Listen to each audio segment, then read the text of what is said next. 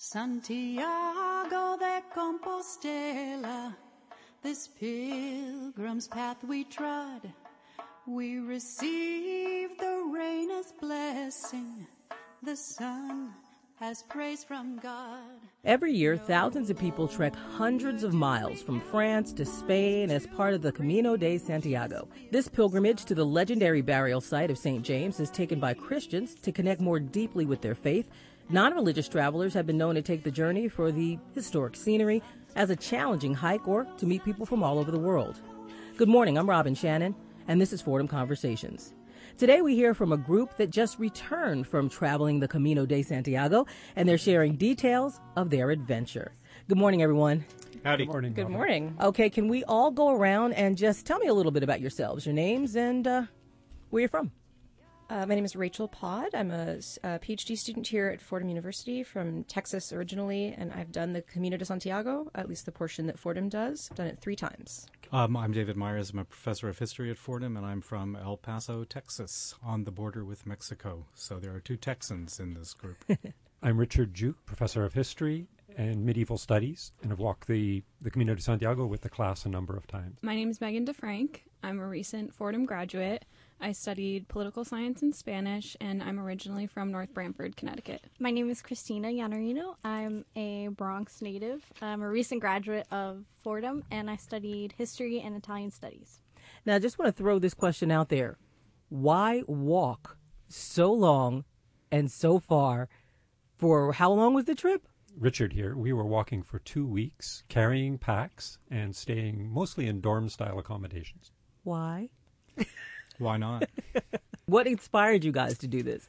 Richard here again. It's partly it's the historic route. Now, you know, I, I, speak as the as a professor who's done this, and so there's a historical interest in it, and the the chance to be outdoors in another culture. But I'm sure everybody has their own their own reasons for doing it. This is Rachel. Dr. Myers said that this was a program that Fordham offers, and would I be interested in doing it? And my PhD is also medieval history, although not necessarily focused on Spain and it just seemed like a really great opportunity to get outside my comfort zone. Also, hiking has not been just sort of physical activity in general has not always been my sort of favorite thing. Um, so it was a challenge, and I took Spanish in high school, and I really wanted to sort of get back to a, a level of fluency with that language. So um, it checked several boxes for me. So you wanted to challenge yourself. That's yeah. a good reason. That's a good reason. Christina, how about you? Well, actually, I had Dr. Myers as a sophomore, and he would always talk about it in our class. And so I approached him after and was like, basically, you have to make sure that you're teaching the course by the time I'm a senior because I wanted it to be like my farewell to Fordham. Ah. So, yeah. And then I got to know Dr. Gyug, which was amazing also. Spending two weeks on the road with somebody, I think you'll get to know them pretty well, right? That's true. Yes. yes, indeed. Megan, how about you? Um, yeah, I probably had similar reasons to Christina. I kind of wanted to take a step back to reflect on my time at Fordham. And I had been studying Spanish, and this was kind of a unique opportunity to immerse myself in a unique part of Spanish culture and learn more about the language and learn about the culture of the Camino and culture in Spain. What was the most fun part, you think, of the trip? Richard here. It wasn't the blisters. No, I can guess. No, it's not the blisters, and it's and it's not necessarily the the long hot days. Though we were fortunate this year, we had we had good weather most of the time. I think it's it's meeting and talking to uh, Fordham people and new people along the way. So meeting new it's people, people is part of it. You know, I'm an his, I'm a historian and, and did this originally as a historical exercise, but now it's it's about the people. And speaking of the history, what what historic sites did you guys see that really ins- like inspired you, or you thought it was beautiful? I think all of them are pretty impressive. But when you first see the cathedral in Leon, that's a very impressive site because it's a restored Gothic cathedral. And then when you finish off in Santiago and you are at the Basilica and you have those two as bookends, it's an extremely gratifying way of understanding just how medieval history worked in the lives of large numbers of people in northern Spain. But I think if I had to say what was the most beautiful sight I saw on the Camino de Santiago, it wasn't so much the historical sites as some of the beautiful things we saw when we were at the tops of mountains. Mm-hmm. And I guess for our students, those may have proved to be far more spiritual and religious than the um, reputedly religious sites themselves. Did anybody go specifically to get some kind of spiritual enlightenment? This is Rachel. My first year, I, I think I went with a, a desire to sort of um, get more, I guess, in touch with that part of the Camino. But then in the two years afterwards, I've gone along as sort of a chaperone. I would say that there's definitely something spiritual about the Camino for me. It's much more sort of about being present uh, in the moment and being aware of yourself and your impact on your environment and your environment's impact on you. How easy or difficult was it to get in touch with you know as you said kind of get in touch with yourself and and and be in the moment? Because you have so much activity going on right? There were restaurants there other people hiking people who live there. How easy or challenging was it for you to kind of be in the moment? Megan? I think it really depended on the day. I think that as busy as some of the times were, there were also a lot of moments where you had the opportunity to be by yourself and take a step back. I know for me, I think one or two days I walked a large stretch of that day by myself, and I really got to take a step back and think about my experience on the walk, but also think about things back home, whatever I really wanted to think about. And I think that that really allowed me to hone in to myself because you're by yourself in the middle of these mountains.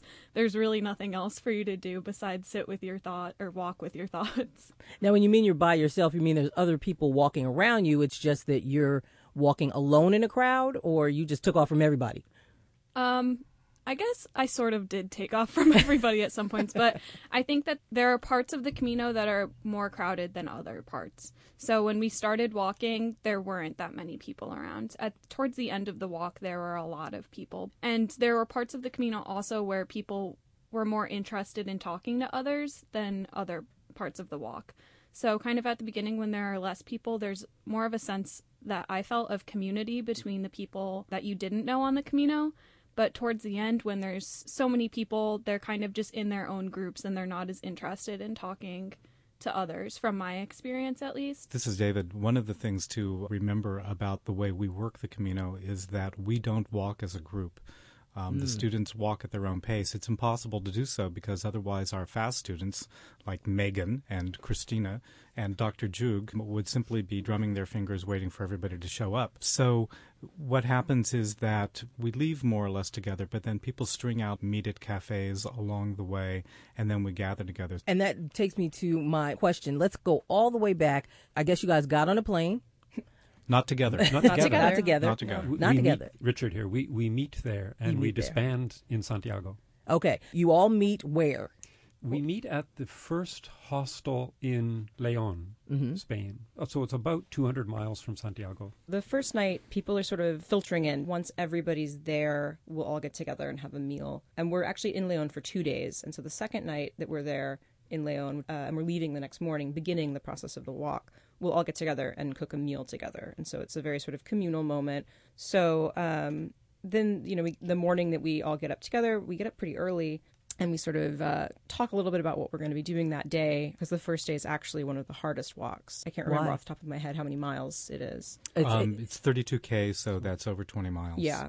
And that it's because of the length. It's the hardest, or is the tr- The length is hard and it's that That's walk the first one. Yeah, and that walk Okay. isn't particularly pretty because you have to walk out of Leon, which is a pretty major metropolitan center. So you're walking out of the city, um, and you're not going through particularly picturesque places for a while. And then there's a section where you're walking along the highway, but eventually you get into sort of the rolling countryside, and then it's it's quite pretty. Um, and we end in a town, Hospital de Orbigo, which uh, has a beautiful medieval bridge and is quite lovely. So it's worth it at the end.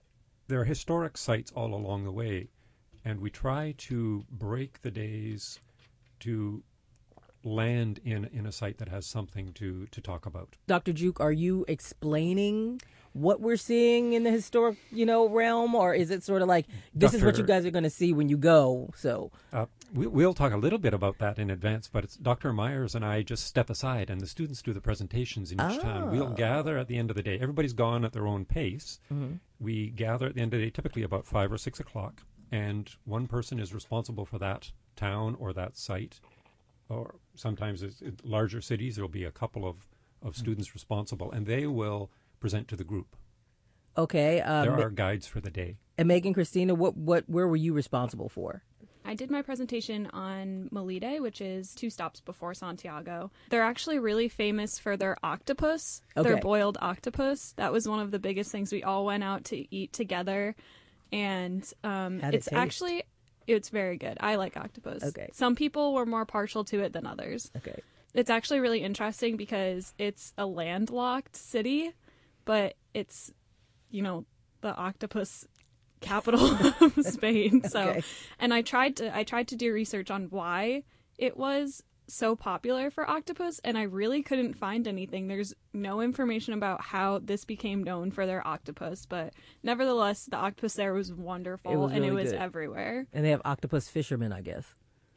I'm assuming. I don't know. Pulperos. Yeah. Peros. A pulpero is a person who is Pulperero, a, yeah. a pulperero is someone who who fishes for octopus. Okay. In Melide, there's this one fountain in the center of the town. I think it's called Fuente de los Cuatro Caños. Okay. And Dr. basically, Gyug is shaking his head. Is that, that that's Yeah. right? Okay. um, so basically, it's used as a centerpiece for the town now. But back when it was the medieval pilgrimage, or when people used to walk it, that's where they would get water. So they would stop in this town so they could actually have a drink because they probably didn't have backpacks that had water bottles or Christina had a water pouch that had like a tube coming out so she could drink at all times. So this was really a central place for worship because they had a nice chapel and a cathedral, but also just a place where they could stop and get water. Christina, you also had a presentation to give, correct? I did, yes. I presented in Santiago, and because it's such a huge project, um, I was one of three people, and we decided to coordinate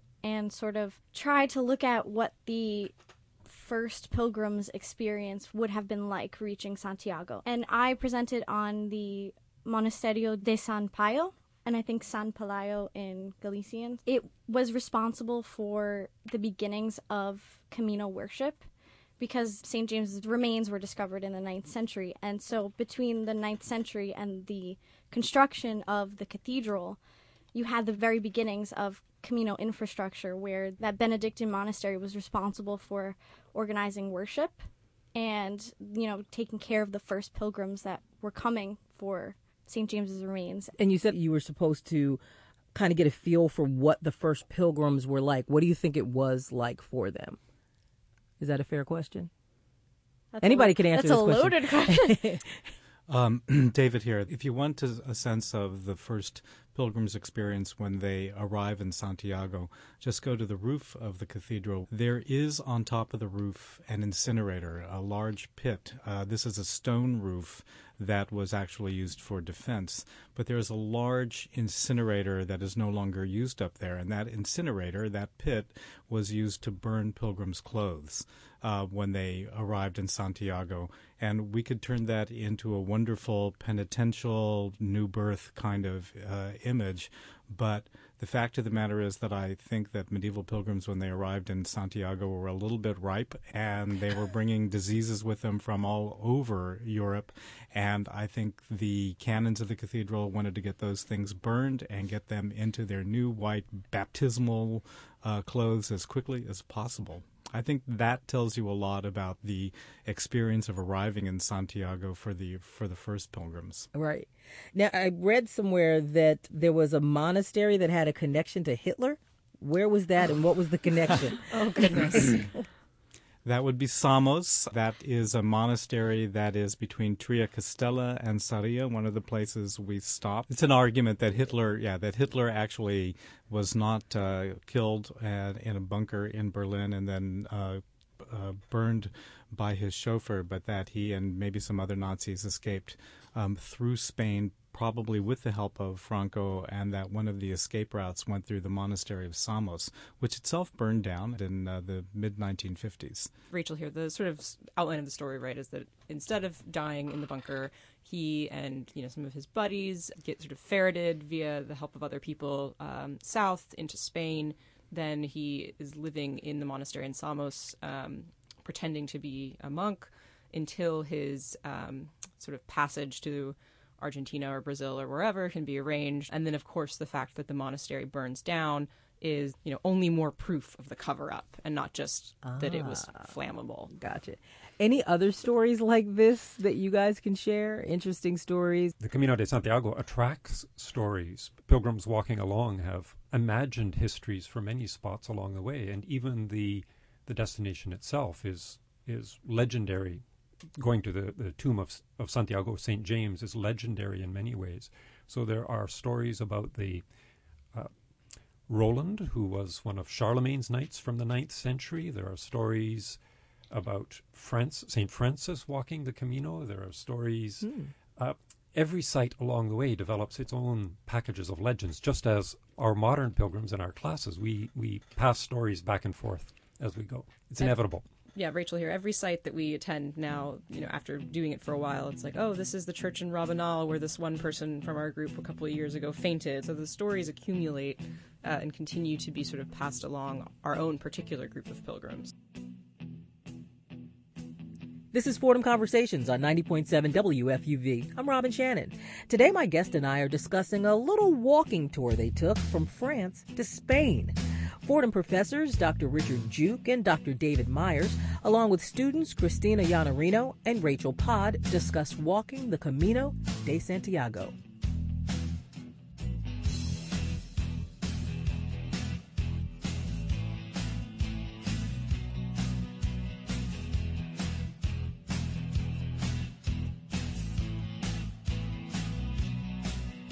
It seems that you know with all this travel and all these different places were there any particular rules or laws that you were unfamiliar with as you're taking this pilgrimage well, I would say this is David. Uh, I would say there weren't unfamiliar laws. It is, after all, part of the European Union, and uh, a large number of the people uh, who travel are Europeans. We could get into the superiority of European healthcare if we wanted to have a political debate, but uh, we're not going to do that.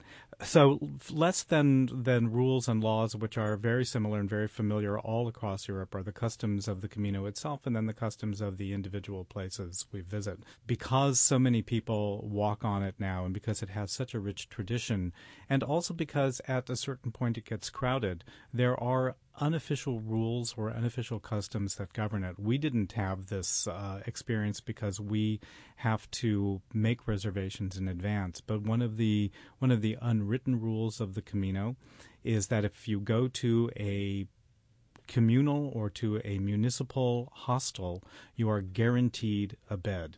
That is absolutely critical to the success of the Camino. And then on top of that, you can get there before the albergue or the hostel opens, but what you do is you put your backpack in a line there. And the rule of thumb is that people enter the albergue, the hostel, on the basis of the order of the backpacks. So it may it maintains some order, and you can see how that would work. And then the other part of it, the final part of it, is that the you can do the Camino by foot, you can do the Camino by bike, or you can do the Camino by horseback, which just sounds great. But bikers are always the last people let in to uh, hostels and albergues on the theory that a well, bikers are just unpleasant. But B, um, the theory really is that if you're a biker and you show up at a municipality and you need a bed, the person who's walking would have to walk another 20 kilometers to find another bed, whereas the biker can just get back on his or her bike and go on. So bikers are always the last people allowed in albergues. It's not just because they're just deviants and unpleasant. Um, it's because they can always find another place to stay. Sounds That's like you're one, a biker. No, I'm not. Actually, I'm an anti-biker, but uh, Richard Gyug and I have a long debate about this. We're not going to go into. As long as the cyclists have a bell or a horn and they'll let you know that you're they're coming, it's not so bad. Okay. It's just when you're walking and you're in your head or having a conversation and someone kind roars, of up on the you. side, that can be a little, a little bit distracting. Richard here. I was just going to add that that there are the cultural rules in Spain. So things like not leaving tips, you know, just sort of rounding it up, that kind of little things and I think those all, are interesting. We all learn, and they're important. They're, they're just a different way of doing things. Or when you walk into a bar, and we're in and out of these wayside bars all the time, you greet everybody. You say hello as you walk in, basically. So these there's different ways. So it's of, like cheers. Hi, yes, Norm, exactly. Sort of. That's, that's, now, you guys said that there were times where you were in the rooms together. There were times you were in the rooms with lots of other people. Were you all friendly or friends or know each other before this trip? Rachel here. So before we go in the spring semester, there's a class session, and you get to know each other a little bit during those times. There's also practice walks. So we do walks on the weekends. My favorite one is the one to um, City Island because there's a really nice place to get brunch there. So we start in the morning, walk out there, have brunch, come back. You walk from the Bronx, from here, mm-hmm. Fordham, mm-hmm. to City Island, yeah, which is like a half an hour ride in a car. Yeah. So how long did it take you to walk there? yeah. Oh God, I don't. A couple hours. Richard, it's almost exactly from from Fordham. It's like six point two miles. Yeah. Okay. To to the City Island Diner. Which yes. was nothing like that twenty mile first day, right? No, no. But and then we walk back. Yeah, and then you walk ah, back. But okay. you, it's just sort of to get yourself prepared and and sort of figure out what your limits are and what you uh, you know how ready you are for it and find out who's going to drop out now uh, sort of maybe a little bit um, but even on those walks i feel like you don't really get to know each other the way that you're going to until you're in spain until Why? you you're spending so much time together there's a shared experience there's also this sort of idea that you know yes of course all pilgrims should help all other pilgrims but we're sort of first and foremost a little bit looking out for each other and we want to get to you know as you walk past hey are you okay? or like hey we're going to stop up here and get a coffee if you want to join. So there's just you really get to sort of know each other in a different way in Spain actually doing it than you can get to know that someone here and I would assume, you know, it's it's great that you have all these people together and you're getting to know each other. Were there any incidents of, let's say, obstacles that's happened in the in the group? Things there, you had to learn to get moments, over. Well, there are moments where you you get frustrated with someone, or you get you just need to walk by yourself for a little while, or um, yeah. I mean, it's just sometimes with it's like any family that's spending a lot of time together and going through something together. You're there's just sometimes where you need to step back and be by yourself so you don't throw someone off a mountain. Was I was thinking just that. Speaking from personal experience. well, it's true. I mean, this is David. Uh, one of the things every year people do find best friends and more uh, while they're while they're together in the Camino. But every year, one of the issues, one of the things you learn about people is uh, who snores and who doesn't. Oh Lord, have mercy. Um, you learn who plays Stars and Stripes Forever on his cell phone as his alarm clock oh. at 6 a.m. and that's the person you kind of want to throw off a mountain on occasion. Um, you learn you learn lots of very small details that in the aggregate that at each moment can be annoying, possibly, but in the aggregate, they're actually part of the experience. And I think when we look back at it, there were lots of moments that in at that particular time we you went to roll your eyes or something, but in the aggregate, when you look back on it, you think that was part of being on the Camino, and that was part of getting to know this person or getting to know myself. Richard, you're you're retiring, so this That's was right. your last trip um, the last trip you're taking uh, with the students. So, what will you miss the most? That's a good question. Oh, oh I'm, I'm, I'm being signaled that I'll miss the pulpo, the, the, octopus. but I, I, can always get that. What, what, what would you miss it's, it's, outside of the octopus? Well, I, you know, as I mentioned earlier, when I started walking, I was walking as a historian. That that I'm interested in things medieval, but now I realize it really is what what we remember are are the people we meet and the people we we walk with. And so that's that's what I'll miss. I'll miss that experience each year. Uh, a new group, and the groups we also keep in touch over the years. And um, David, you're taking over the course, correct? Taking over in in some way, yes, but Richard will always be the boss. And are you going to keep the course as is? Are you going to tweak it in any way? What do you think? One of the one of the basic moves that we will see this in years upcoming that is a move from the past is that we have thought the students wanted to be connected, and we've thought of ourselves as wired and doing the student's guide to the Camino de Santiago and having a web presence and you know being able to look at uh, different things and project them out. And one of the things we have discovered is that um, the students are less interested in connectivity on the Camino than we might have imagined. The students are actually looking for their own experience and we've realized that if you have an app on your phone for the Camino, it means you have to have your phone all the time. So we're we're trying to deal with the fact that we know our students want a lighter uh, presence and they want more time to be together and more time to ruminate and more time and more space for themselves rather than for the whole wide world. So that's something we're trying to negotiate a little bit in terms of how we work the Camino. Do you think that's because of, of social media and the way things are structured, where we are sort of independently in our social media zones, whether it's on Facebook or whatever the next thing is, that it's more more independent? Well, I mean, part of it is that the development of the smartphone has changed lots of things, but when you look at an app that you put on your smartphone, you all think, oh, this is going to be really helpful. But it's like an addiction. The app doesn't want you to put your phone down. The app exists to connect you to your phone, not to connect you to the world. Um, so there's that as something that we need to think about. But in terms of social media, I'd like I'd I'd much rather hear from Megan, Christina, and Rachel on that subject since I'm after all old and they're after all young, and so social media is what they were born and bred on. Um, this is Megan. So I think when you're on the Camino, everybody has different goals and has different mindsets going into it. So there were some people in our group that wanted to disconnect during the Camino, and so I know a few people in our group that didn't go on social media for the whole two weeks that we were out. I mean, every place we stay has Wi Fi, and so you can be connected, you know, still talk to your parents, whatever you want to do.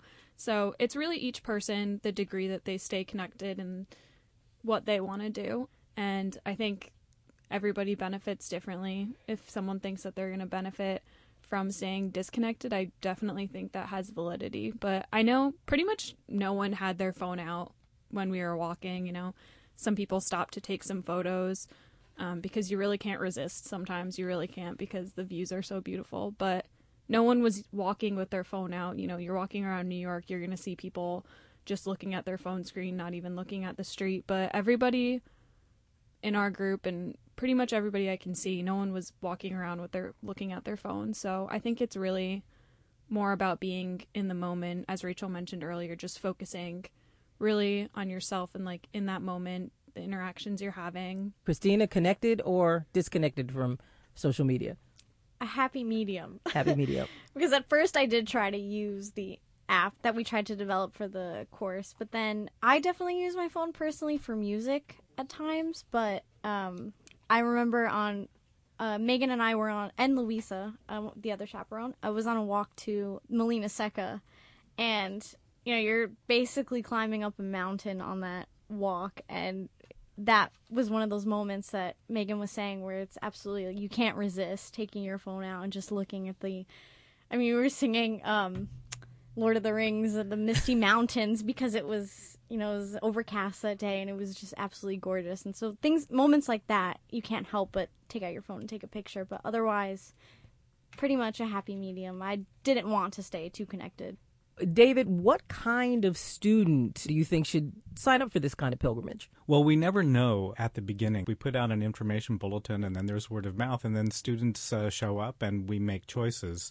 But the reality is, this is not easy and it's a hard walk, and the students know that. Uh, it isn't a picnic and it isn't just a, a, an easy stroll. So the kinds of students who are coming are really very self selecting and very motivated and students who really want to move a little bit away from the standard path of their college lives or the standard things that people can do. We still have a lot of students who want to finish up their college life in kind of a reflective way um, and think about what their lives at Fordham. So it's a self selecting group that has proven always to be extraordinarily self reliant, which is something that we have always tried to um, encourage. Self reliant, independent determined, and strong. They are all not physically necessarily, although they're all capable of doing it.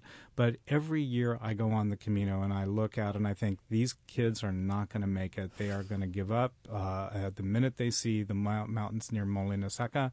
Uh, and every year they persist, and every year they work through blisters, and every year they look down at their poor, beaten feet uh, and shake their heads, and then they put their packs on in the morning and they go on. And in Santiago, they prove that they are a strong and resilient and outgoing and quite compassionate towards each other group. And those are the kinds of students we, we bring along. Um, and those are the kind of students we want. We're glad we always get them.